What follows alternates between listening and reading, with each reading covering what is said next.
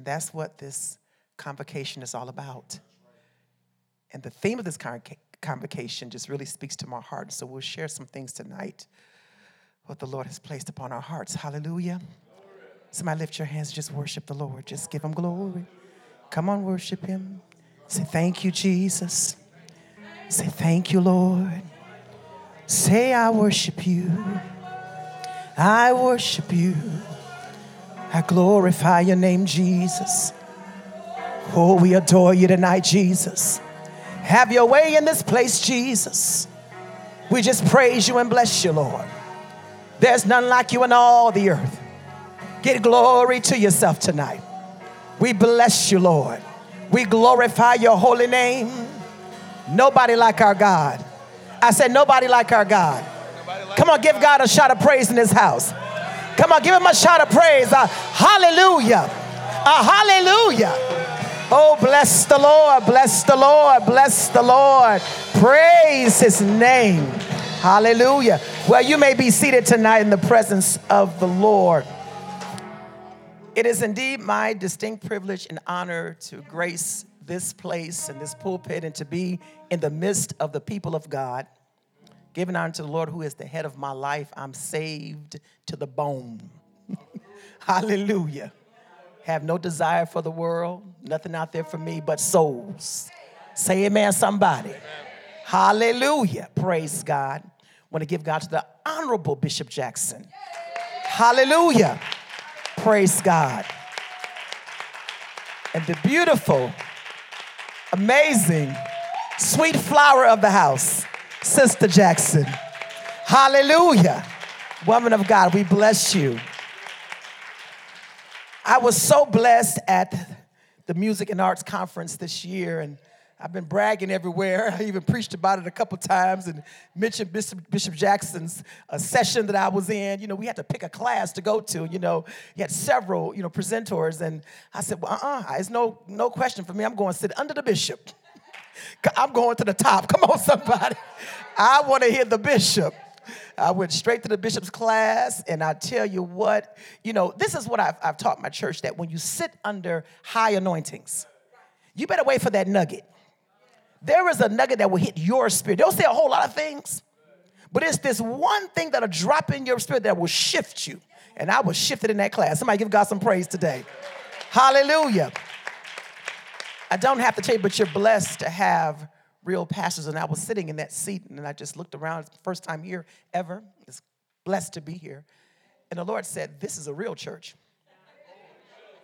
Now, I know nothing. I didn't hear the preliminaries. I know nothing about your vision, so I'm just coming as the oracle of God. And that's good when you don't know anything. When you don't know a thing, it's a good thing. But the Lord said, This is a good church. This is a real church. And they have a real shepherd. Come on, somebody. Hallelujah. Hallelujah. Praise God. Praise God. Hallelujah. Glory to God.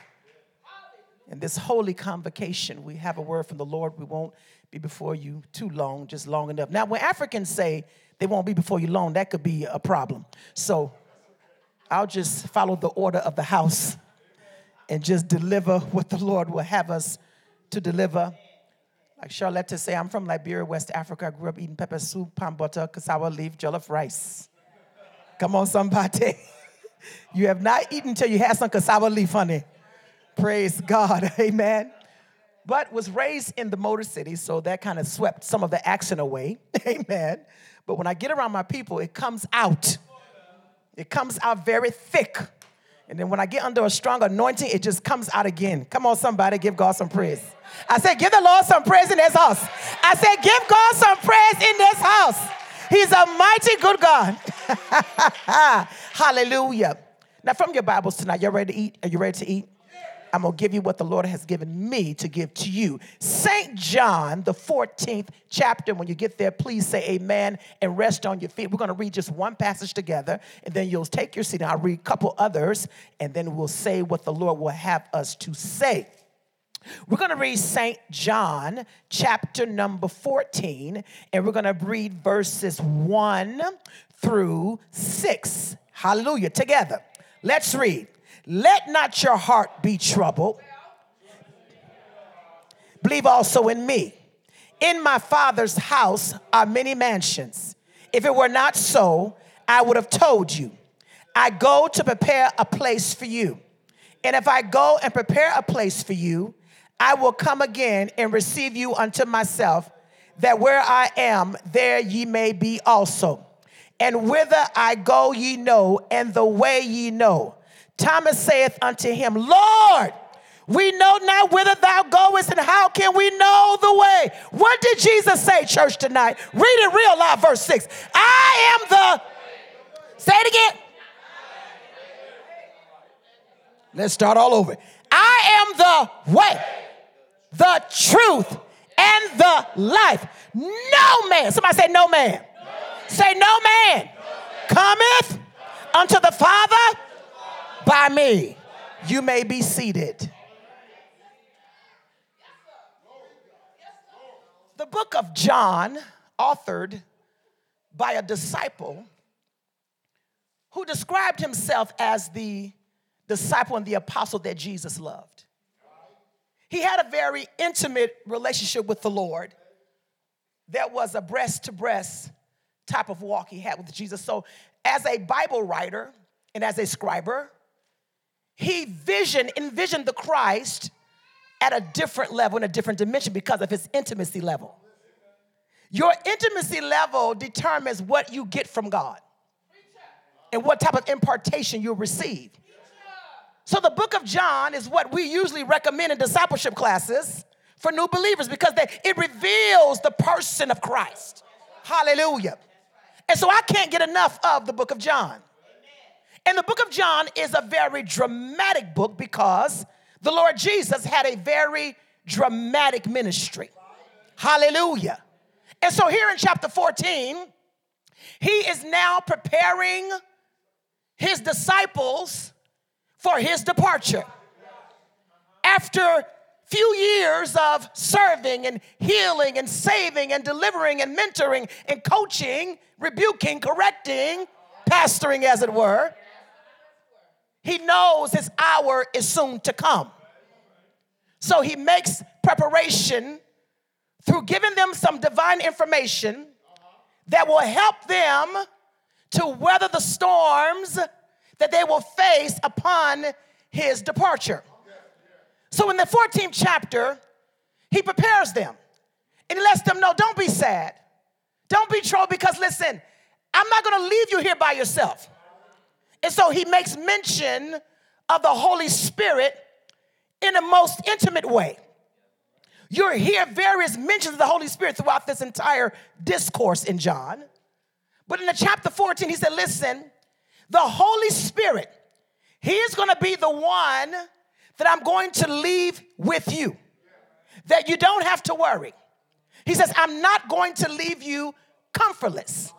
Hallelujah. Somebody say comfortless. He said, I will not leave you comfortless. Then he says in verse 16, I'm going to pray the Father. He will give you, and I love the word, another comforter. That word another is the word allos in the Greek. It means one just like the previous. It means the identical in heart, in passion, in mission, in effort, in, in zeal. Someone just like me. So, in other words, do not be without comfort. Do not worry. Don't sweat because I'm going to leave you in Allos, another comforter. Hallelujah. I'm praying this. And when I pray, the Father always hears me, Jesus says. So you're going to have this comforter, and he's going to abide with you forever. Then in verse 17, he says, Even the Spirit of truth, whom the world cannot receive because it doesn't know him, hallelujah, they have no clue who he is. He said, But you know him, for he's going to dwell with you, and guess what? He's going to be in you. The indwelling person of the Holy Spirit. So he's preparing them for a time they haven't yet experienced. Then we go to John 15, where we see he presents himself as the true vine. The preparation continues because I have a work for you to do. I need for you to engage in the work of the kingdom. So I'm going to give you some divine instructions. Hallelujah. I'm going to speak to you from my spirit. I'm going to give you the things that means the most to me. He said, I am the true vine. Hallelujah. There's going to be a lot of vines throughout the course of ministry. There's going to be a lot of options throughout the course, but I am the true vine. Hallelujah. And my father, he is the husbandman. He's making preparation. He reveals himself as that vine. He said, Without me, you can do nothing. You are nothing. You have nothing. But if you stay connected to the vine, you're gonna be you're gonna be all right. He said to you that greater works you gotta do, right? But how are we gonna do the greater works? We have to stay connected to the vine. How do we do that? By the person of the Holy Spirit. So 14, he says, meet the Holy Spirit, receive him. 15, he says, now stay in the vine. Do not disconnect. Somebody say, don't disconnect. Somebody say, stay in the vine. How are we going to engage in the work of the kingdom? We're going to employ the ministry of the Holy Ghost, and then we're going to stay in the vine. We're going to stay focused on that which Christ Himself has revealed unto us. Then in John chapter 16, he goes on to further discuss the person of the Holy Spirit. He said he's going to be your guide. Hallelujah. Praise God. He says, Nevertheless, I tell you the truth, it is necessary, verse 7, that I go away. For I go not away, the comforter will not come, the parakletos. Hallelujah. The helper, the teacher, the counselor, the intercessor, the standby, the go between, the everything you need wrapped up in one person is the parakletos. Hallelujah. I'm going to send him to you. Because if I don't go, he cannot come. But if I depart, I will send him so don't get caught up in the last era. I'm moving you into a Holy Ghost arena, into a power generation where you're going to be moving forth in signs and wonders and miracles. You're going to heal the sick. You're going to cast out devils. You're going to see blind eyes open. The lame is going to walk. The dumb is going to, because why? When the Holy Ghost is on the scene, power is released. I said, power. Power. He said, I got to go. We cannot engage in the work of the kingdom unless we employ the person of the Holy Ghost. He becomes on the forefront of ministry. I don't understand places that resist him, that reject him, that ignore him, that don't read their Bibles. Come on, somebody. If you love the Bible and if you have any ounce of integrity, you know the Holy Ghost is wrapped up, tied up, taken up, all up in this word. He all up in it, cover to cover. My God from Zion. Parakletos. He is on the scene. He is the one to watch for end time ministry. Jesus said, Listen to him. He's going to show you everything you need. Then he said, verse 8, when he comes, when he comes, I said, when he comes, not denomination, but when he comes, not your favorite preacher, but when he comes, come on, somebody. He, when he shows up, he's, he's going to reprove the world of sin. No, oh no, don't do that. We want to assimilate. Come on, somebody. That, that's the kind of error they're trying to put us in, Bishop. They, they want us to be like the world, accept all the filth. Just let them in your church. Let them do what they want. Just, just don't preach about the blood. Don't preach about the name. Don't talk about sin. Somebody, the devil is a liar. Say the devil is a liar. Because the Bible says that when the Holy Ghost comes, if it's a Holy Ghost ministry, if it's a Holy Ghost church, he's going to talk about sin. He's going to shut it down. Come on, somebody. He's going to lift up a standard, praise God. He's going to say holiness is still right. Come on, somebody. When he, com- when he comes. So, so if you're not talking about sin, he's not there. Because when the Holy Ghost shows up in the ministry, he shows up in the vision, my God, he's going to say, no, get this stuff right. Get all the sin out the camp. Come on, somebody. We got to be a people of power. We can't have pure power if we live in compromise. Somebody give God a shout of praise tonight. Hallelujah. When he comes. When he, when he, not secular humanism. Come on, not atheism. Come on, not Gnosticism all the isms and schism. No, but when he comes, when he comes, he's going to bring reproof. See, folk now want to just come to church and, and live what they want, do what they want. You not say nothing. The devil is a liar. I told my church, I said, it's one thing if I don't know about it. Because we don't know everything as pastors. But once I find out, it's going to be checked. Say amen, somebody. We need power in the house. Come on, there are miracles that are needed. Say amen, somebody. He said, but when he comes, when Paracletos show up, praise God, you know he's there. It's a Holy Ghost church. The fear of the Lord is present. The reverence of God is there when Paracletos shows up. So Christ goes on to say in this dramatic discourse, verse 13, he says, How be it when he, notice he says, the spirit of truth. And every word that's canonized is there for a purpose because there's a spirit of error. There's a spirit that lies. So the spirit of truth, when he comes, he will guide you. Okay. God said it's a real church. Say amen, somebody. A real church is guided by the Holy Ghost. Say amen, somebody. He will guide you. Oh, come on, somebody. We're not guiding ourselves.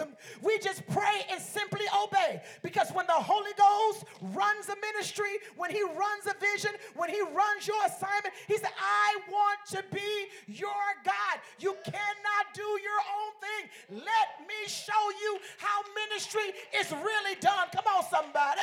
Hallelujah. When he comes, to guide you. Oh, glory to God.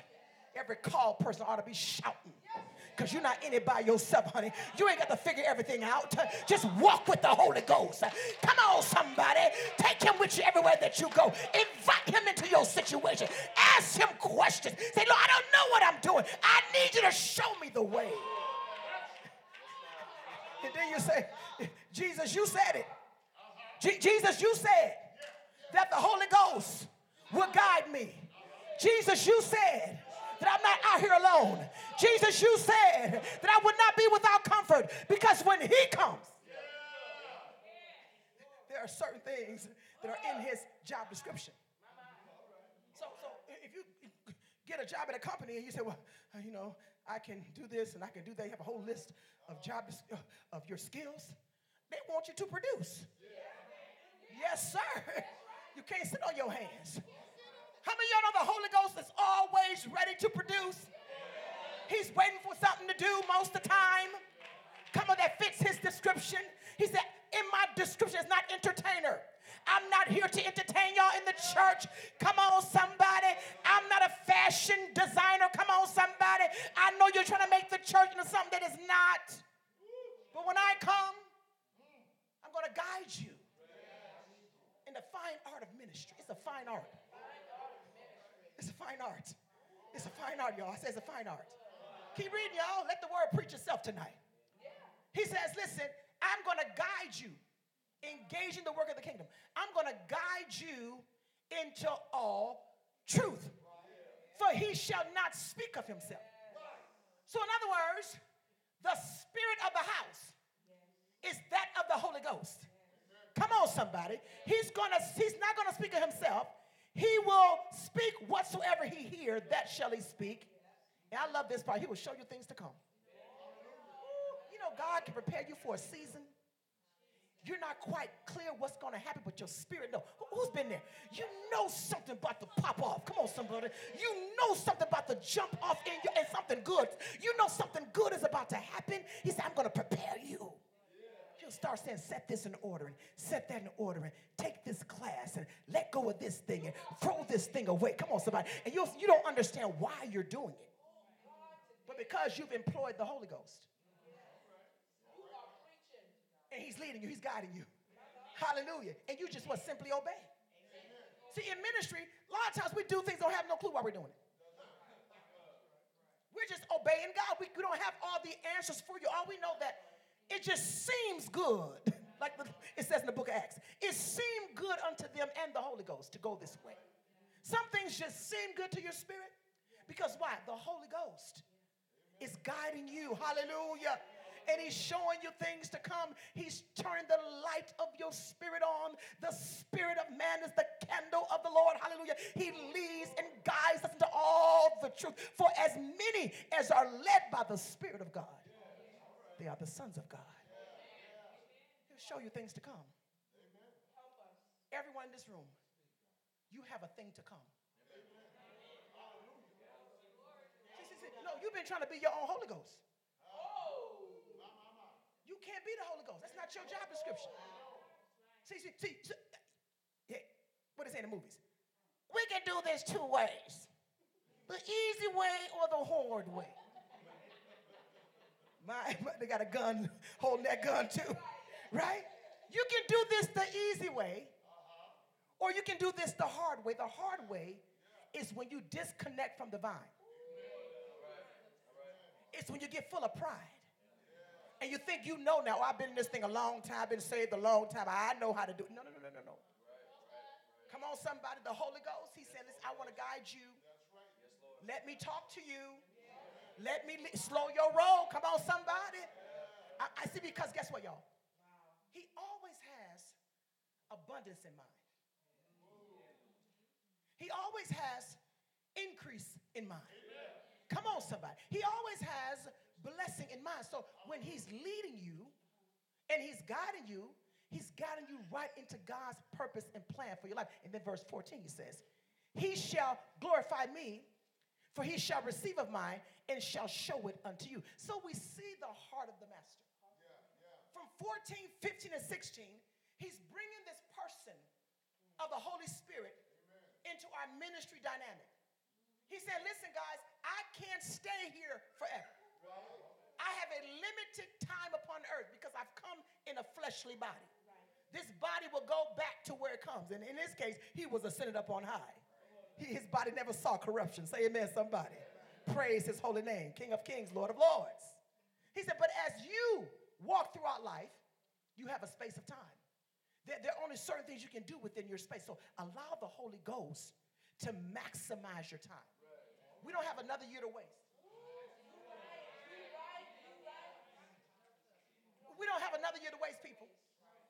And I found out in my life that when I just started simply obeying the Holy Ghost. So let me tell you a personal story. 20 uh, some odd years ago, I was in a Bible college in Tulsa, studying for the ministry. Been called since I was a young girl. But I went to the ministry just to, just to learn ministry. But the Holy Ghost said to me, go to the pastoral training group. Follow me now. The Holy Ghost met me in prayer. So you gotta have a prayer life. Somebody say in prayer. Say he meets us in prayer. So in prayer, the Holy Ghost said, He's no. Because I was going to take a general class, like maybe teacher, evangelist, something like that. He said, No, no, no, no, no, no.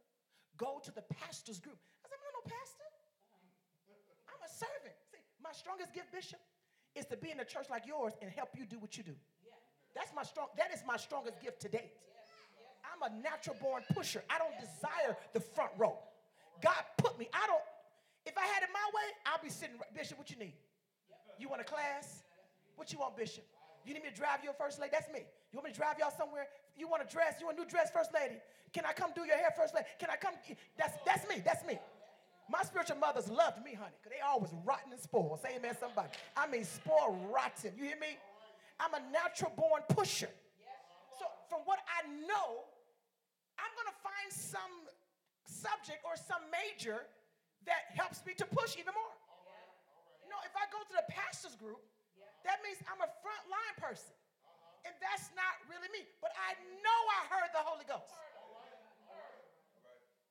And I had to obey. So I went to that group and got all the training I needed, and well, you know, for what was deposited at the time, because most training is on the job. right? Right? But didn't know, fast forward, what, what, 15 years later, what, 10, 10 years later, that I will be forced. Somebody say forced. Forced? Let me tell you what the word forced means. It's in Ephesians 4. It's, he said, I, Paul, a prisoner of the Lord Jesus Christ. I'm chained to him. I don't have an option. I can't sleep. I can't rest until I obey. I can't think clear. Come on, somebody. I don't have any kind of peace. I'm his prisoner. Forced me. Can he trust you? Can he trust you to hear and obey? Had no clue that I'd be in a situation where I would have to take on a senior pastorate. But thank God for the leadership of the Holy Ghost. He said he'll show you things to come. He may not give you all the details because it might scare you. Say amen, somebody. But he'll prepare you internally. He'll show, he'll shine the light on in you. He said, listen, uh, you better hear me. You don't know. Five years from now, you may be in a whole different place. Do not waste time. Don't get in strife. Don't get carnal. Don't get in sin. Stay right in the zone. I have a work for you to do. That's what he said. He says, He'll show you things to come. He shall glorify me, for he shall receive of mine, and then he's going to show it to you. See, he's going to receive of mine because the Father is, is the master of destiny. See, Jeremiah said, In my mother's womb, he fashioned me, he shaped, he formed me to be a prophet unto the nations. In your mother's womb, Father put purpose in you. Hallelujah. And so when the Holy Ghost comes, it says, He says here, what He's going to do, He's going to receive of the Father. And then He's going to show it to you. He's going to remind you or show you why you why you're here. What what reason do you have to exist? Your divine purpose. Engaging the work of the kingdom. We must employ the person of the Holy Ghost. We must stay divinely linked and connect the divine. We cannot disconnect. Hallelujah. We must trust him as a faithful guide. I can't do anything without you, Holy Ghost. So, you know, that's my prayer all day. Holy Ghost, help me. I, I pray that prayer. If I had to count, maybe 30 times a day. Because even when I know how to do it, there's something I can do with my eyes closed. Uh-huh. Many things I can do with, like, I don't need, I don't really need notes to preach. Been preaching long. Bishop don't either. You've been preaching so long, somebody call you up, you got it. But I still say, help me, Holy. I ain't crazy now. Come on, somebody. I still say, help me, Holy Ghost. I need you to help me. He's the helper. Hallelujah. This multifold nature of this person, this precious. He's a divine person, and he's worthy of reverence. He has to be acknowledged in your life. Listen, do not ignore the Holy Ghost. Don't treat him as a side thought. I'm asking you tonight to increase your relationship. Because when the vision comes down from the bishop, from the man of God, as the Father gives it to him, you're going to need to have a relationship with the Holy Ghost to be able to process the assignment fully. Come on, somebody. Those who are intimate with the Holy Ghost can be entrusted with kingdom work. Those that are intimate with the Holy Ghost can be entrusted with kingdom work. Say amen, somebody. Then he goes on in John 17. Hallelujah. The drama is increasing. He, he knows that Calvary is just a few steps away. So in John 17, he goes on and pray what I call the Lord's Prayer.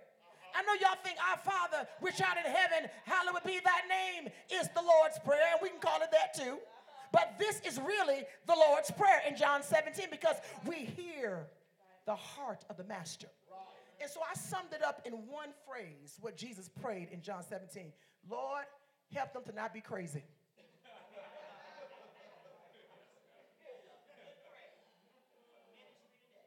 yes, ma'am, First Lady. Help them to not lose their minds.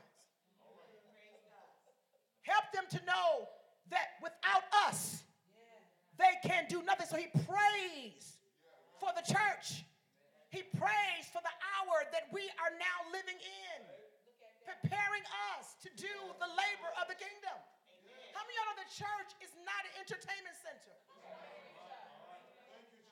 There, there is a pressure, although we don't take on the pressure, we've been in this thing too long, but there is a pressure, particularly for young pastors, to entertain their churches. So you got Penny Annie. I would say Pissy Tail, but this ain't my church, so I can't say Pissy Tail at this church. But so I, I did say it now. Uh, Penny Annie, I already said it. I'm sorry. I'm sorry, Bishop. I'm sorry, Bishop. I'm sorry. Yes, ma'am. P- Penny Annie. I'll say Penny Annie. Penny Annie. Folk, come on, somebody. Amen. Some Penny Annie musician. Some little scrub in ministry. want to run the church. If you don't play, we ain't gonna have no anointing. The devil is a lie. This is not an entertainment center. It's a center of power. It's a center of glory. It's a center of souls, a center of evangelism. We're going to do exactly what the Lord said to us in our Great Commission. We are clear about the Great Commission. It's not the entertainment center. He said, Lord, help them not to lose their minds. Get off focus. That's what's happening now. They got to entertain for. They, they going to pay. My friend was not getting paid at church in Raleigh. He didn't get no salary as a pastor for years. He paid a musician. I said, the devil is a lie. I told my church, I said, I'll beat sticks first. I'm from Africa, honey. We, we find instruments in the woods. Come on, some, you better say amen, somebody. I wish I would.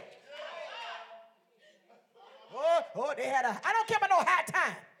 We need some high word, some high deliverance some high salvation. Come on, so I don't care never no high time. We had a high time. I don't care about a high time. It's high when the altar has souls. When you get delivered, when you leave here and go out into your community and win the lost. That's a high time. Woo, that's a high time. Lord, we had church today. We had a high time.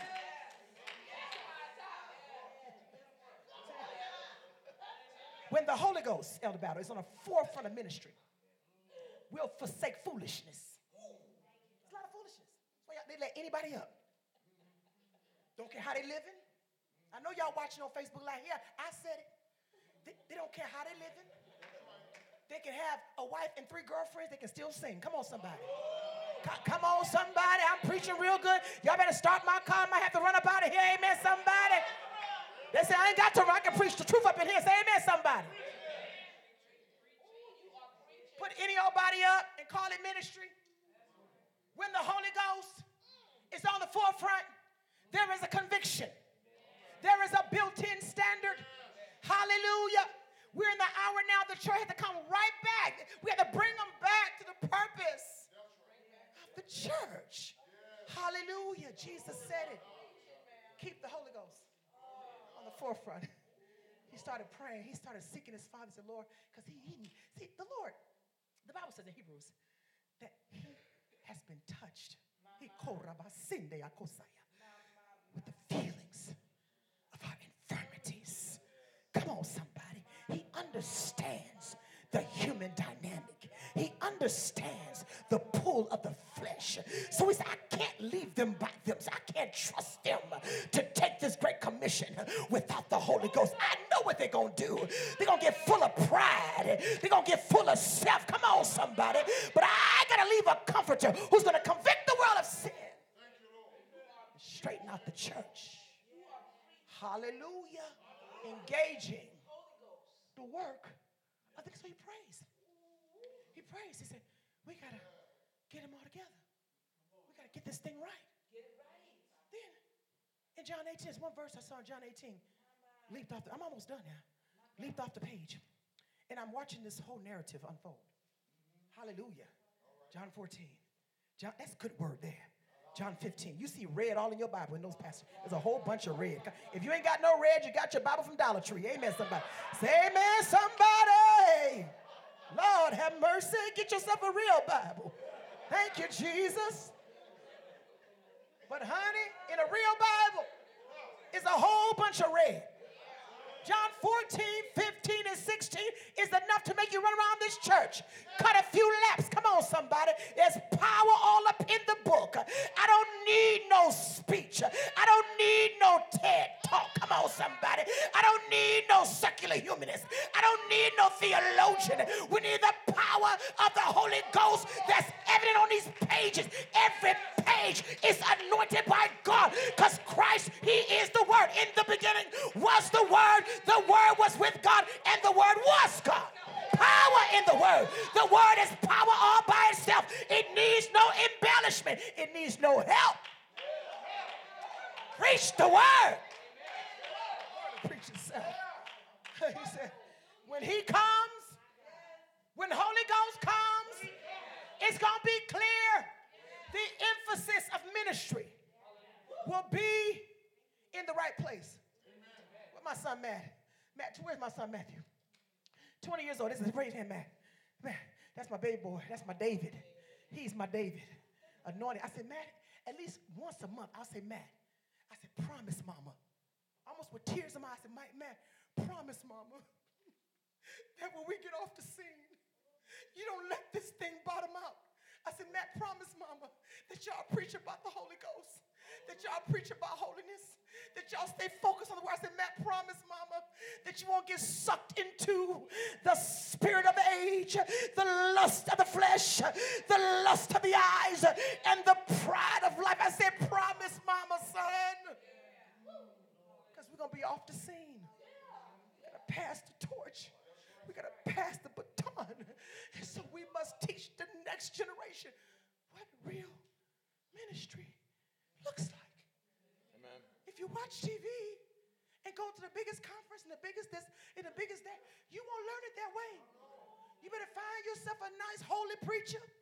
Come on, somebody.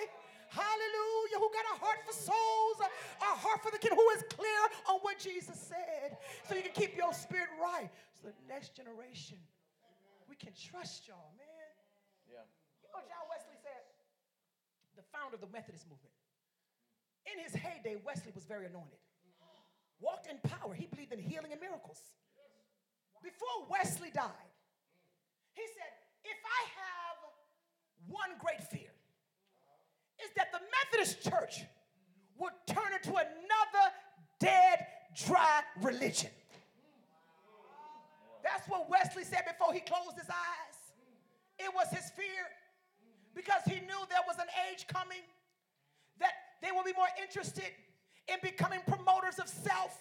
The Bible said lovers of self and not lovers of God. He knew the age was coming and he feared. And the thing that he feared, sad to say, came upon him. Now, if you're a Holy Ghost Methodist, I ain't talking to you. See, I'm Methodist too. So I can say, because I am Methodist, I'm United Methodist to be exact. So I can preach about it. Come on, somebody.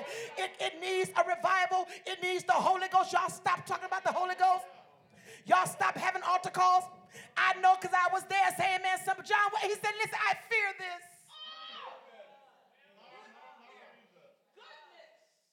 I said, man, I said, man, you love worship, son. Keep worshiping. You love Jesus. You live in holy. Stay right there. And- please, preach the standard. Stand flat footed. And you know what you got to do? Just follow the script.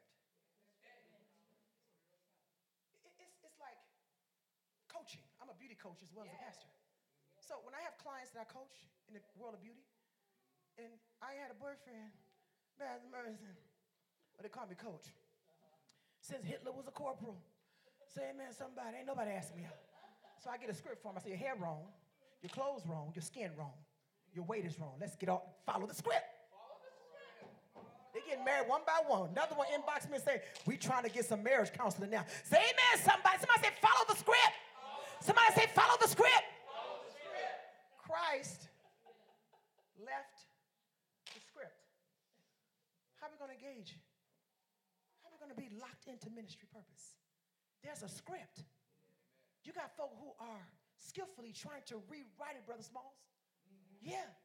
They, they're trying to make us think something that is not. It's this, this whole mind manipulation, this whole narcissistic way of viewing ministry. Come on, somebody. But the Bible says Jesus has left us the edict, He's left us the assignment. He said, Follow me. And that's going to be possible through a relationship with the Holy Ghost. See, if you live horizontally, right? Ooh, look at that church. Ooh, look what they're doing. Oh, that song is great. Ooh, look at this artist. Ooh, look, if you live, that's horizontal living. Yeah. Yeah. Yeah. Won't go very far. And you'll leave the script.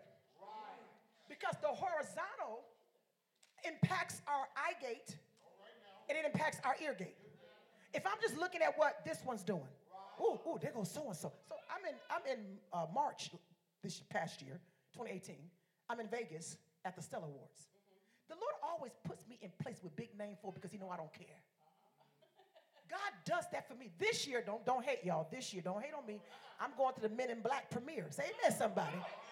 The red carpet with all the directors and producers. I got tickets. Somebody blessed me with a ticket to go to the Men in Black premiere in Hollywood. Hollywood, keep swinging. Hollywood. Oh, I'm in church. Forgive me, y'all. I'm in church. Y'all forgive me. Forgive me. Pray for me. Stretch your hand to the preacher. Take me back, dear Lord. Uh, so, so, so, so, so. But the Lord, when I say always, puts me in places with big name folk, big celebrities.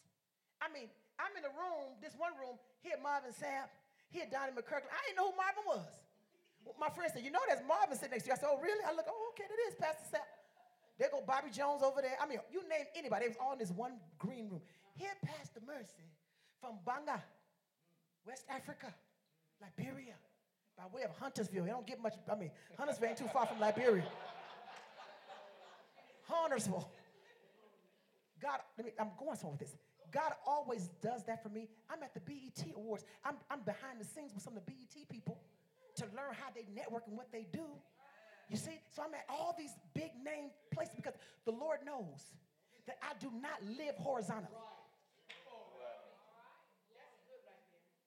Could care less. And when a big name, seeing what Sister Small was talking about her morning devotion. Come on, somebody. Amen, somebody. Hey, What angel she didn't saw in the vision somewhere. Yeah, that's what I'm looking for. Right? That girl's so anointed. But my point is this see, horizontal living. It matters to you who got a big name, who got a what, who got, don't. But see, when you're vertical, you follow the script of the Holy Ghost. Come on, somebody. See, vertical, me and the Father. I'm staying divinely connected to Him because when I do that and when we do that corporately, we stay true to vision. The horizontal living saint is over impacted by the things they see in the natural. Flesh is very impressive when you are horizontal. See, when I, you know what I felt, Pepper? Hey, Pepper. That's my girl. What's up, Pepper? Come on, somebody. Right? You know what happens, Pepper? When you are horizontal and all you see is people around you, you become so dull. You get so dull because they begin to overwhelm you. Yeah. It- because this is my, oh, I- I- oh, oh, oh, oh, yeah, this is great. No, no. But vertical living says. Yeah. I see all this happening in the world. I see what they're doing to the church and what they want to do to the church. And uh, I can't buy that. Vertical says I can't buy. Horizontal says, hmm, I'm impressed. I'm going to have this one come to my church. I don't care how they're living. They can come preach to my people. I don't care how they're living. That's horizontal. God is calling us to the vertical. That's the realm the Holy Ghost dwells. If we stay vertical as a as an individual and as a body, we are right there on the cusp of ministry. We're doing exactly what the Father will have us to do. Now let's wrap this thing up. So we see this dramatic discourse unfolding. Then in John 18, it intensifies to Jesus' betrayal by Judas. Sometimes the ones that walk closely with you hurt you the worst. It's not betrayal unless there's an intimate relationship there. A stranger cannot betray you. Come on, somebody. So he's betrayed by one of his staff members. We also see the denial of Peter. He denies the Lord three times. The drama is intensifying. Hallelujah. He's brought before Caiaphas. He's brought before Pilate. He's getting ready to go to the cross. Down at the cross where my Savior died. Hallelujah. Somebody say glory to his name. Say glory to his name. Glory to Precious name. precious name. So in chapter 18, if you notice, I didn't give you a title because I saved your title for the end. I'm a backwards. I preach backwards. I'll give the title at the end most of the times. Chapter 18. Here is Jesus in the Garden of Gethsemane, a place he often resorted for prayer. Judas, being the betrayer, goes and tells the high priest and all those accusers of Christ that wanted to kill him, he let them know where he is. He, he revealed his location. It's like pastors, most pastors, you know, they don't want you to know everything about them, where they live, and all the things of intimacy things about them. So if you're in the inner circle, you start telling everything. you're a betrayer, right? So Judas leaves the pack and he goes and he lets, I know where he is. He brings them into the garden to arrest the Lord. And so what happens is Peter, who is very impulsive, he's a novice. That's what the Bible said don't put a novice in office. I don't care how gifted someone is, they gotta be proven. They have to be seasoned in ministry. See, see, a gift can really, a gift can trick you. A gift can make you think you somewhere you are not. You may rouse a crowd, but you hold no weight in the spirit. Say amen, somebody. So don't get full of yourself. Humble yourself, therefore, under the mighty hand of God. Follow your preacher, follow your leader. If your leader is not endorsing, you probably don't have no weight. Peter has some gifts by association. He got a few things right. So now he's very impulsive. He's very impetuous, like most young ministers. If you're a young minister, the best thing to do is to be quiet and to follow and to humble yourself and to quit bragging, to get stop having the big head and let God make you. Amen. And then some folk, because they got a big job in the natural, they think they're anointed in the spirit. Well, I'm Dr. So so. You ain't doctor nothing in the kingdom. You, ain't, you look, you're not even in kindergarten. You in K3. You still is that K3? You still in nursery school. See, be- because you got a big degree, a big no, no, no. You got to be made in glory. So Peter hung out with Christ for some years, so he, I guess he was feeling himself. So he gets really, really impulsive. And, and he says, he pulls out his swords. Go to the text. Go to the text. Hallelujah. It says in John 18, we're about to close, in 8. Jesus answered, I have told you that I am he.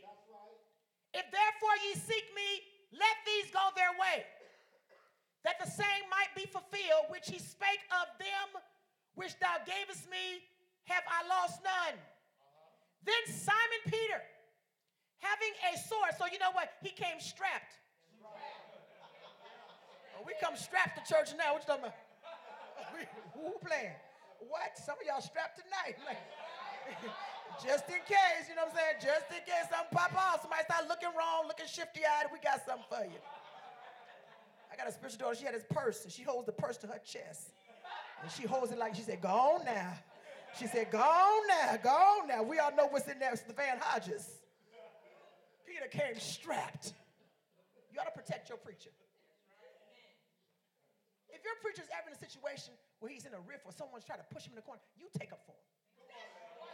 Let the man of God stay anointed. Let the, you speak up. Some of my folks just be quiet. They don't say, you, you, you, you whipping out. When I was an armor bearer and a support, if you look at my leader wrong, I didn't fear death. Come on, because that's my word bringer. They are irreplaceable. Come on, somebody. So I understand Peter's heart. Sometimes, you know, where his head actually, his, his heart was right, but his head was wrong. So in this case, it says here, he drew his sword and he smote the high priest's servant and cut off his right ear. Peter was an assassin. Peter was trying to cut the man head off. He was not going for the ear. He just missed. I guess folk was in his way. He had a little space in between. He said, shut. Cut the man's ear off. Come on, somebody. His name was Malchus. Now, now, Dr. Luke, the physician, in his gospel account of this encounter, you know, each writer had a different vision. Like, if I had each of you to describe tonight's service, we would get about 10, 15, 25, 50 different s- stories. So, all the writers that heard and witnessed things, they pulled out certain things from Christ's life. Dr. Luke, hallelujah, he- in his account, he says that Jesus went and laid his hand on Malchus because see, Luke was a doctor, a medical doctor. And he wasn't a disciple, he's just someone that loved Jesus. He, he said, he said, you know, Christ laid his hand on Malchus's ear and performed a miracle right on his way to Calvary.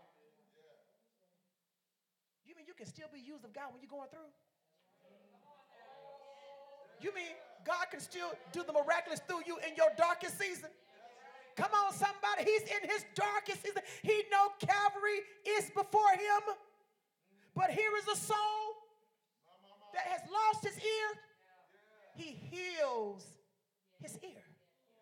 But I really like John's account. John said in verse number 11, as we close, then said Jesus unto Peter, Put up thy sword into the sheath.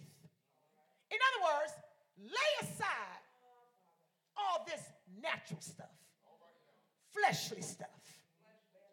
He says, The cup, Lord have mercy. Somebody say, Cup. Somebody say, Cup. The cup which my Father hath given me, shall I not drink it? It put me back to John, was it John 4? When Jesus met that amazing woman at the well. Yes. That girl was bad to the bone. Oh, she had it going on. When, she, when her spirit woke up, she was an amazing evangelist. Oh, yes. Yes. The disciples went ahead to buy food in the city. They come back and meet the Lord talking to the woman at the well. They wonder, why is he talking to a woman? But they didn't say anything. But then they said, Master, eat. He said, Get out of here. Because I have meat that you know not of. You'll never understand my passion until you stay hooked in my vine. He said, You guys are interested in eating natural food. While you were away in the city buying meat, trying to find your next piece of fish or chicken, I had a divine encounter with glory. There was a bleeding, suffering woman who is a picture of this lost and dying world. Christ says, Listen, the meat that I have, you know not of. Then he said, My meat. What satisfies me? What fills me up? Is to do the will, y'all, of him that sent me. When we are kingdom people,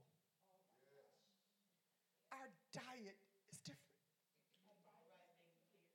People don't understand. Even when you change your diet in the natural, you start eating more vegetables. What's wrong with you? You trying to, no, no, no. They don't understand. I have this meat that I'm eating, this work of the ministry, this calling. Oh God, and, and, and thank you, Bishop, for inviting me because this is, you want to cut me open. You cut me and see what's in me. You're going to see M I N I S T R Y, ministry, ministry, ministry, all up wrapped up in me. I will sacrifice anything. Paul says, I've learned how to abound and I've learned how to abase. I'm good having money. I'm good having no money. As long as this gospel is preached, come on, somebody. My meat is not like y'all meat. Yes, God. There has to be a diet change. It is to do the absolute will of my Father. Nothing satisfies me like serving Him. And I don't know about you, I don't need a front row seat. I don't have to be up in this pulpit. Just Lord, just let me serve your kingdom. Let me do anything. I'm just glad you know my name, God, that you even think about me. My meat is not like your meat. You want to be seen, they want to be heard. He said, but my meat, my meat is to meet a dying world. My meat is to win souls in the kingdom. My meat is to heal the sick. My meat is to cast out devils. He says, freely you have received, now go and give it.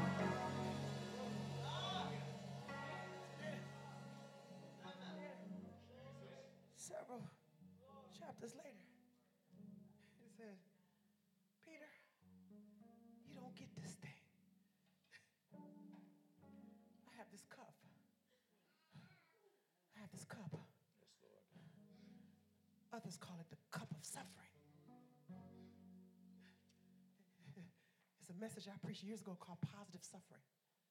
That that ministry, there is a suffering, that there is a sacrifice, that there is a cup. Hallelujah. He said, Shall I not drink? Come on, somebody. This the cup which my father hath given me. So, as a title, drink from your own cup. Say amen, somebody. You to be actively engaged in ministry, you got to know what your personal cup is. That's your calling. Then you got to know what the corporate cup is. What's coming down from the man of God, the vision that's been laid out from the inception, and as the vision increased, the pastor said, "Here is the cup for this tabernacle church." Come on, somebody. Here is our cup. Then there is a global cup. There's a universal cup for the kingdom, which is in fact the Great Commission. And so if you're going to drink from your cup, come on, somebody, you got to know what your cup is. You got to be clear what's in this cup. Back to me, talk back to me, talk back to me. He said, The cup which my father to me. My mother said to me, Liberian woman from Firestone. She went to school in Firestone, Liberia. And Phoebe, yeah. She said, Mercy, when I was going through a hellish season. And hellish doesn't mean I'm sitting here crying, acting wimpy, because I'm a tough chick. Come on, somebody. Most time I'm, I'm ready to sock somebody in the eye. Say amen, somebody. But God just holds me back because I can't go to jail. Amen. Amen, somebody, right? But I was going through a hellish season. My mother, who knows nothing, listen to me, wives. And, and, and- and you all that are grown, don't worry your old parents with your foolishness. Let them have some peace. So I was one, Charlotte, I didn't call my mama when I was going through dark places. She done raised me. She done went through enough to get us to this country. She done fed us and educated. I, I, I can handle this. But my mother, being a woman of prayer, she called me. She said, she said, Mercy. She said, you have not told me anything. In her accent. You have not told me anything. But God been speaking to me. She said, you're not fooling anybody. She said, I know you're going through some things. But child, you don't have to tell me because I know how you are. You don't have to tell me. God already told me. She said, but let me give you a word from the Lord. God said you will win. God said you will win. You will win. He said, daughter, she said, daughter, you will win. She said, let me tell you why you will win. Because when I was carrying you in my belly, the devil tried to have me to abort you. And I said, Lord, you let me keep this child. I will give her unto you to serve you all the days of her life. That's why I'm a prisoner. My mother made a deal with God that she got to preach, she got to declare. She is chained to the gospel, she is chained to the kingdom. God let me live. That's why I'm preaching. Come on, somebody. She said, darling, she said, You are not in America to be nobody's wife only, to be, to be nobody's mother only. She said, Yes, you will enjoy marriage, you will enjoy children, you will enjoy the things of life, but that is not why God have you in America. She said, My child, hear me what I say. God has put you here to declare his word. You are his vessel. You have to preach this word all the days of your life, regardless of what you go through or how hard it gets. That is your cup that you drink from. The thing about this cup, y'all, hallelujah, you drink his cup, you come out on top every time. Because I found out through the hard seasons, come on, somebody, I found out that when I was upset and stressed out, I found out when I had financial troubles, I found out when I had nobody to turn to, I found out that God, come on, somebody, I said, God, He stepped in right on time. He started revealing Himself to me. When you drink from His cup, you are drinking of Him. You you need some money. Jireh shows up. Jehovah Jireh, He showed up right in the nick of time. Because why? You are drinking from my cup. It's a cup of suffering. Your flesh may not like it, but your spirit may know that this is good for me. I don't understand it right now, but I know in due season I shall reap if I faint not. For I know the plans that He has for you. They are plans for peace and not for evil to bring you to an expected end. He said, the cup. Cup, brother. And we can't forget, it's a cup of suffering. When you serve in ministry, the weapons of your warfare cannot be carnal. All right. Hallelujah. This cup right here is a cup that's taking out the best of them. It'll separate the men from the boys. I said, devil, I'm a girly girl. I love hair, makeup, heels, nails. I don't like heels, but I like hair, makeup. Come on, somebody. I wish there wasn't no high heels in the world. Amen. Somebody. I like hair, nails. Amen. Somebody. Glory to God. I like all things girly. But devil, don't get it confused. Because I grew up watching Superman. I have a Holy Ghost phone booth. It's called my prayer room. David said, He that dwelleth in the secret place of the Most High, he shall abide under the shadow of the Almighty. For I will say of the Lord, I will say, I will say, He is my refuge. He is my God. In Him will I trust.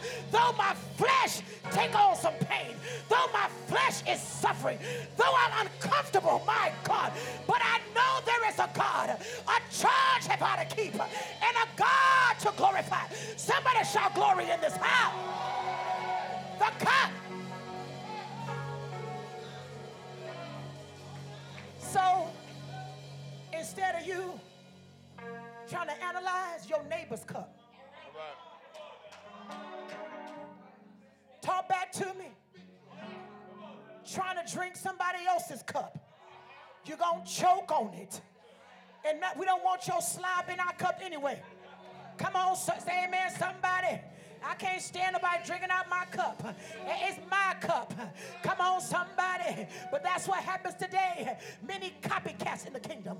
All you got to do is pray and seek the face of God. He's going to show you your cup. It's a cup that's going to stretch you, Papa. It's a cup that's going to make you come out your comfort zone. It's a stretch that requires sacrifice, my God. But this cup is also called the cup of blessing. Say amen, somebody. Somebody say blessing. Surely blessing. Surely blessing. I'm going to bless you and multiply. I'm going to multiply you all the days of your life. Drink from your own cup. Okay, so let's bring it in context. Personal cup. You tag yourself. What did you hear in prayer? What are you called to do? Don't worry about your neighbor. What are you called to do? Find out what your personal cup or your spiritual assignment is. Come on, somebody. What God has graced you to do. Okay? In the context of this convocation, the man or woman of God wants to move the vision into the next dimension. Okay? The problem is, let me look at my list here. Many have not accepted their cup. That's right. Come on, somebody. This is your cup. You're the one joining the church. Say amen, somebody. You're the one saying, that's my bishop. This is our cup. We are a local church with a global vision. I know nothing. It goes beyond just Rock Hill. Come on, somebody. Matter of fact, this is a ministry headquarters. Hallelujah. It's a command, central command station.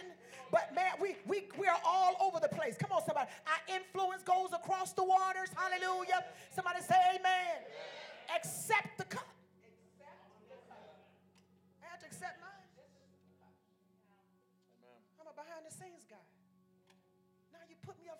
Doggone week. And I be wanting to know, because see, behind the scenes, I'm a beast behind the scenes. I know I am. I'm a beast behind the scenes. My sister got married several years ago. I fired her wedding coordinator right on the spot. I said, get out of here. Because she was slow, she was shiftless.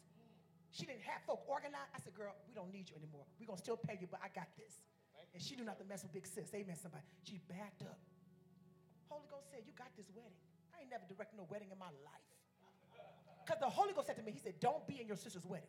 Do not be nobody's bridesmaid. And I, am too much of a pastor to be anybody's bridesmaid anyway. Amen, somebody. Not knowing the gift behind the scenes will be needed. So that's my gift. All right. But now, the Lord says that's not your main cup. At least not for this season. All right. God, God will shift seasons. He will. Yeah. So I had to take that cup. It is a cup that required me to raise five kids by myself.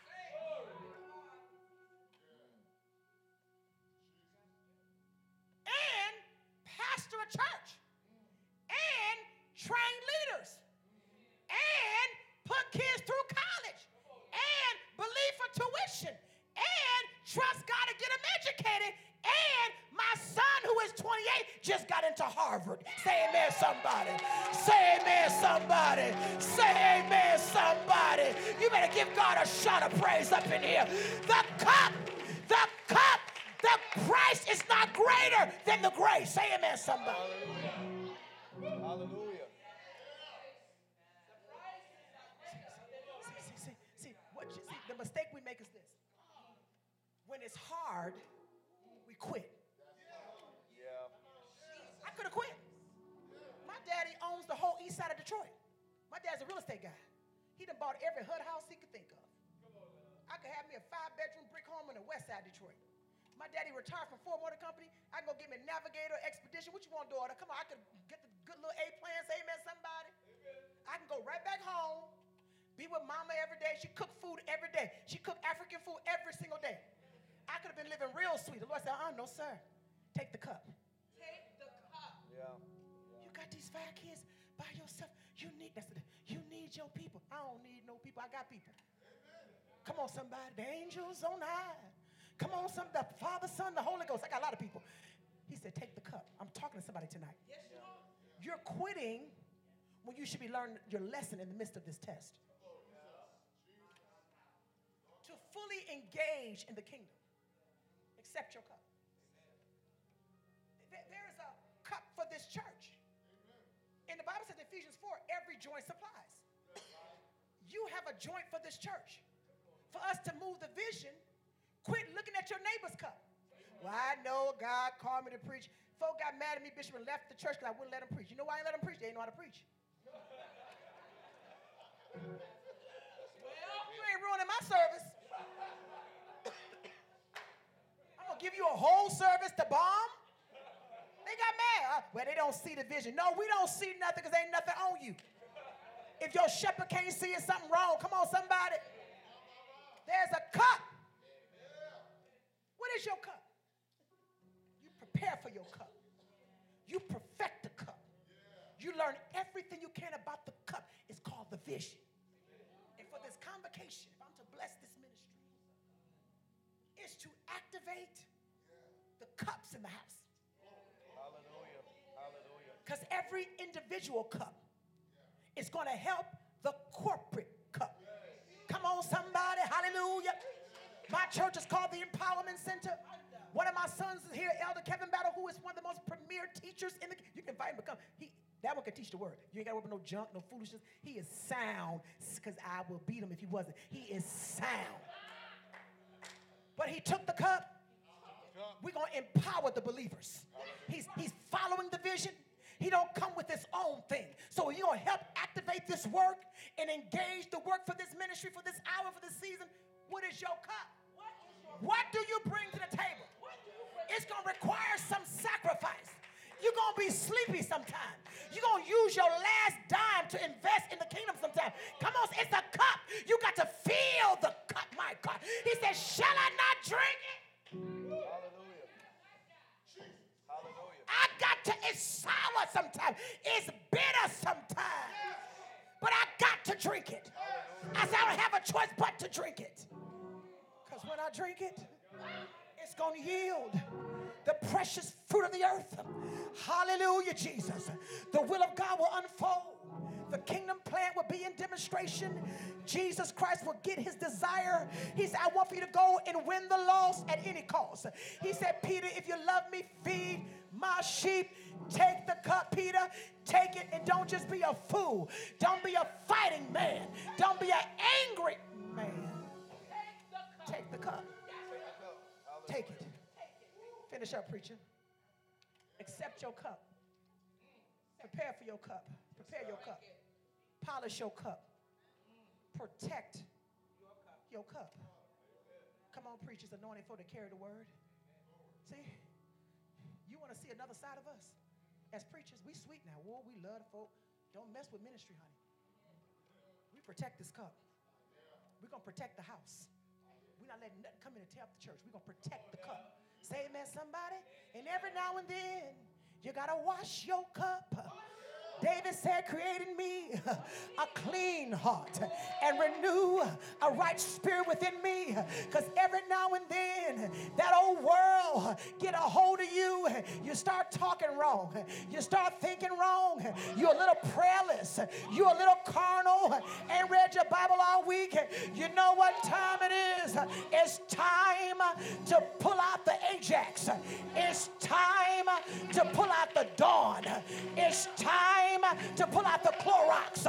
Come on, somebody. And if you old school, it's time to pull out the ammonia. Say amen, somebody. Wash the cup. Somebody say, wash the cup. Barely wash it. Polish it. Clean it up. Say, wash my cup, Jesus. Oh.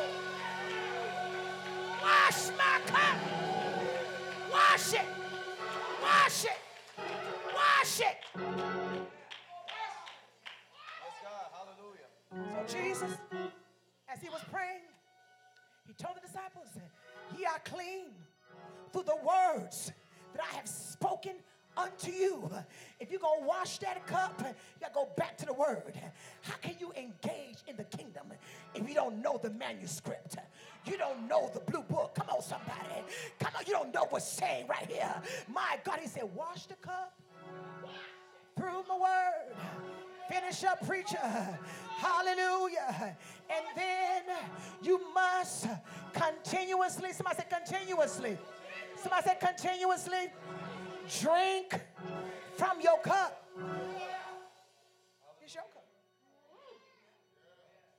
So the pastoral anointing is always activated. See, that's, that's, that's the rhythm of the spirit. You a psalmist?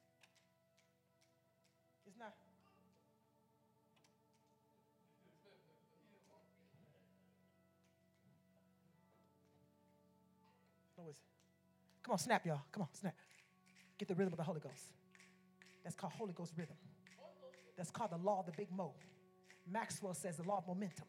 We keep the pace, a steady grace. We don't quit. We don't stop. Hallelujah. We just drink and drink and drink. You a psalmist? You a teacher? You a preacher? You a usher? Street evangelist? Whatever the call. Administrator? Helps minister? Children's worker? Youth worker?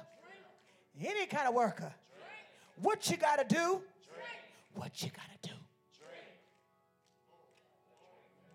It's the rhythm Hallelujah. of the Spirit. Thank you, Lord. The Holy Ghost works in consistency. See, see, eh, you, you, you know what it is, Bishop? I said, Lord, why is it so hard sometimes to get the saints to do anything in certain seasons? He said, because this culture is an events oriented culture. When it's pastor's 30th anniversary, they're going to polish up them songs. Talk back to me. They're going to iron their usher uniform. You've been wrinkled all year long now. Been wrinkled all year long. Talk back to me. Yeah, yeah. They're going to study the announcement sheet because they know they're on program to read. You done stumbled on the words for the last seven years. You're finally on the program and it's anniversary time. Now you put your best foot forward. That's the problem. You're like this, this, as opposed to the rhythm of the Holy Ghost. It's, it's called zone living. You just stay in your zone. It- because guess what? It's your cup. I can stay in the rhythm if I'm not trying to drink your cup, man of God. If it's your cup, I'm confused. Matter of fact, I'm fronting. And really, you a hater. Talk back to me. But if it's my cup, I've prepared my cup. I've accepted my cup. I've polished my cup. I have washed my cup. My cup is my cup. I'm used to my cup. So what's my problem? If you sing, sing. No, I'm mad, so I'm gonna sit in the back. I double dog dare somebody. If- old school, y'all. Y'all pray for me. Let me close my Bible. Huh? You get mad at the church and you stop singing with your raggedy behind. Start the car. Start the car. Now, now, see, let me tell you something. I am not just talking to this church because this is on Facebook Live. So we're not picking on anybody. It's a huge audience, but it's folk out there who have not accepted their cup and their cups are dirty. They haven't washed the cup. You still anointed, you still gifted, but your cup stink. It's a funky cup. It got mildew in it. Come on, somebody. You gotta wash that cup. That's why you get an attitude. You get offended and you sit in the back. You done went from the praise team to the back row, you in sin, and you're in error, and you're in pride. It is a very dangerous thing to do when God has entrusted a gift unto you and you abuse the gift.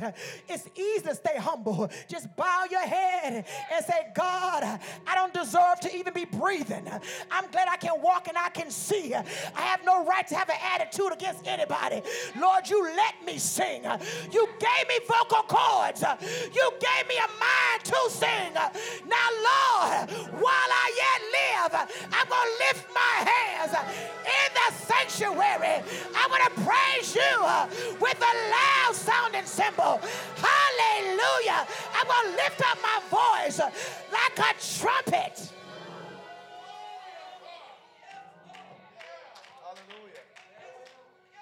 Wash the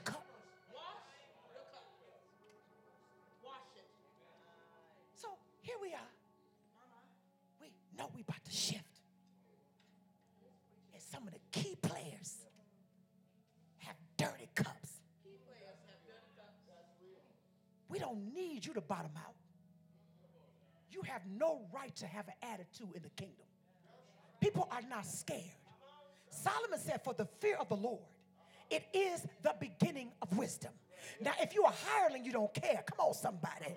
But there's coming a day you got to stand before the Lord, and there's going to be a day of reckoning. He's going to say, What did you do with what I gave you? Come on, somebody. Hallelujah. Were you humble in my house? Did you give everything you could give, my God? Could the man of God entrust things unto you? Was your heart right as you served? Wash the cup. Wash it. Wash it. Wash it. Holy Ghost is saying, wash it. North and South Carolina, Georgia. Wash it. Hallelujah. Giving your preacher Yeah, yeah. a hard time, making it hard to move ministry, making it hard to shift.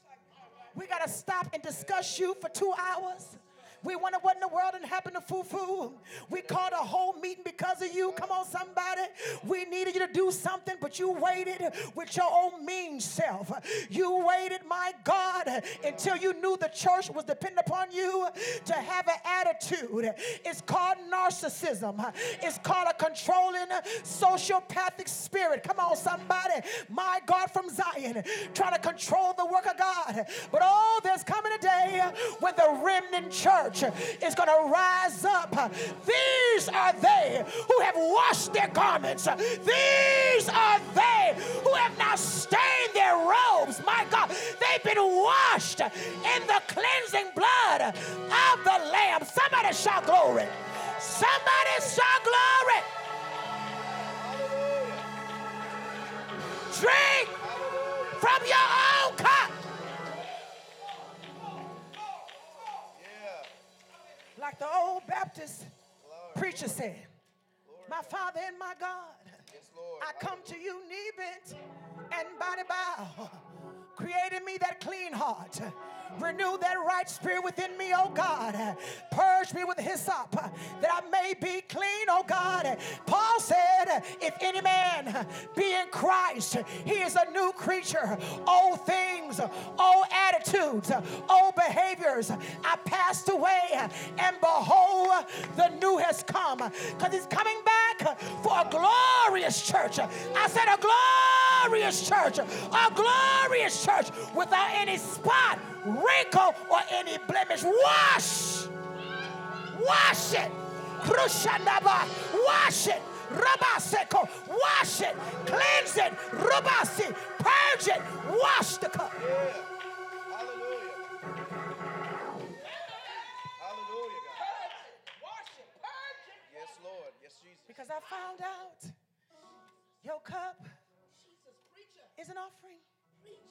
Because we are an offering unto the Lord. Come on, somebody. If my cup is clean and I meet a sinner in my neighborhood, on my job, and I open my mouth, out of my belly shall flow rivers of living waters, not dead, stale, stanky rivers. Come on, somebody. They're going to be living waters flowing from my soul to bring a refreshing to the sinners of the world, to bring a refreshing to the people of our nation. Hallelujah. If your cup is in tune with God, we're going to do worldwide evangelism because we're taking cups all over the world. I told mama, I said, Mama, I told mama, I said, Mama, I said, I'm a mama's girl. I am. I'm a mama's girl. I love, I love my mama, Shondo. I cut you. Come on, somebody. I said, Mama, I said, Mama, Bishop Jackson will be in Liberia around the same time you're going to be there. She said, Oh, for sure. I said, Yes, mommy. She said, Oh, I must meet the man of God. She said, Mercy, please coordinate that. I got to meet the man of God. And now I'm going to call her back and say, Mama, he's coming to bring a cup to Liberia. He's been taking cups to Liberia all these years. He more Liberian than I am. And I was born there. I didn't learn a few things from the bishop. I'm a new daughter. Yes, I am. You're to like me being a daughter. Come on, somebody. I know how to treat some spiritual parents. I ain't no fool, honey. I know how to receive some impartation. I know how to get under. You got to know who you are who you not. Somebody say, get under. Get under.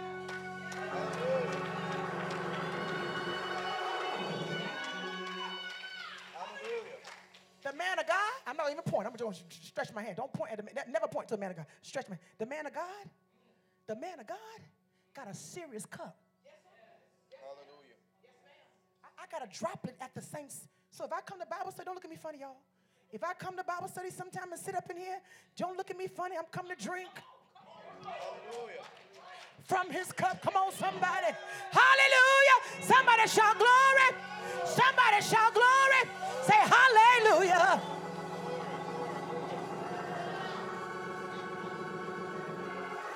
So, church, Hallelujah. I just came by to encourage you, to affirm that, sir, Christ is in you. Paul said, he said, it's a mystery. Colossians 1, he said, there's a mystery that's been hid from all the ages. That mystery is Christ in us. It is the hope of glory.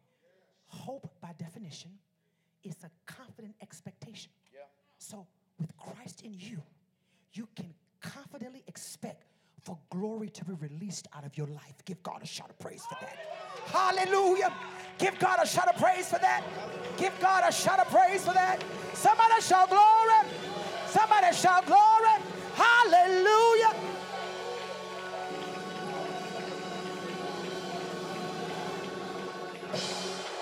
Hallelujah, God. Yes, Hallelujah, Everyone in this church, Hallelujah.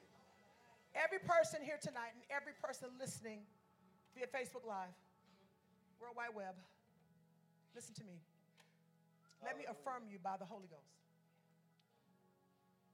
Each of you have a cup And so he said to us, He's given some to be apostles, pastors, evangelists, teachers, you know, and so forth, right?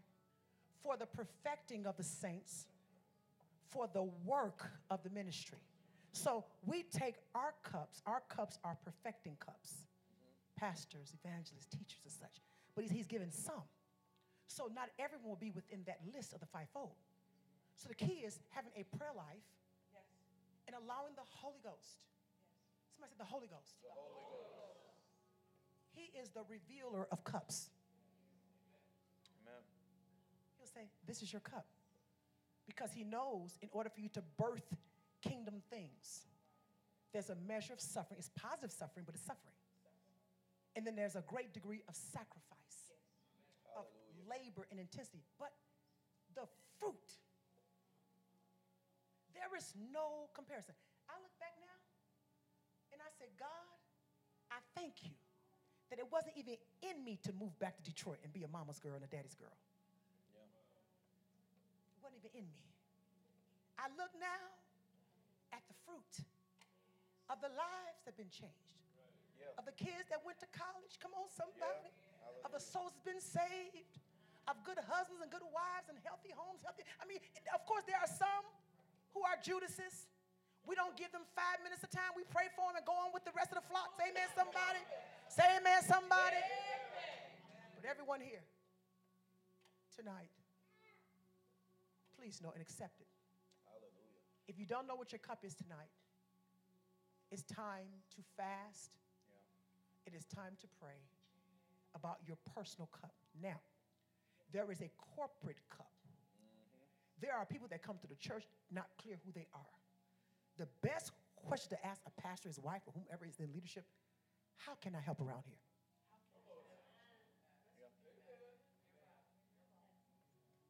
How can, now, now, if they say, well, you know that, that closet in the hallway been so junky for the last six months, can you organize that closet? I did that with Sister Lisa, y'all. Lisa Matthews at our church. We had a raggedy closet at the old church. That girl went in there on a Saturday. She had a, a gift of organization. I didn't even know it. She said, Pastor, what do you need me to do? I said, Lisa, this closet right here. Girl turned the, cl- it was beautiful. See, you may want this, but God got that. Help the vision. Help the work. Yes, Lord God. Yes, God. Find out what your pastor needs and what the church needs. And then you know what begins to happen. Your cup becomes more clear to you. You start discovering your gifts right in the house. Now, for you all, as I sit down, that know what your cup is, and you've been distracted by the spirit of the age. We're not mad at you. We forgive you. We know your heart is right, but your head's wrong. Tonight, say, Lord, forgive me. Everybody say, Lord, forgive me. Those that need to say, sharpen my sword. I'm not going to have an altar call. I don't feel led to do that. He said, be led by the Spirit. I wasn't led to open an altar. Pastor can if he wants. But, but listen. Say, Lord, forgive me Lord, forgive me. if I've ever ignored my cup. Tonight, I make a fresh decision to be a good steward over my cup. Now use me, Lord, for your service. In Jesus' name. The church said, Amen. Amen. God bless you. I'm take my seat. Hallelujah. Hallelujah. Drink from your own cup. To God be the glory. Great things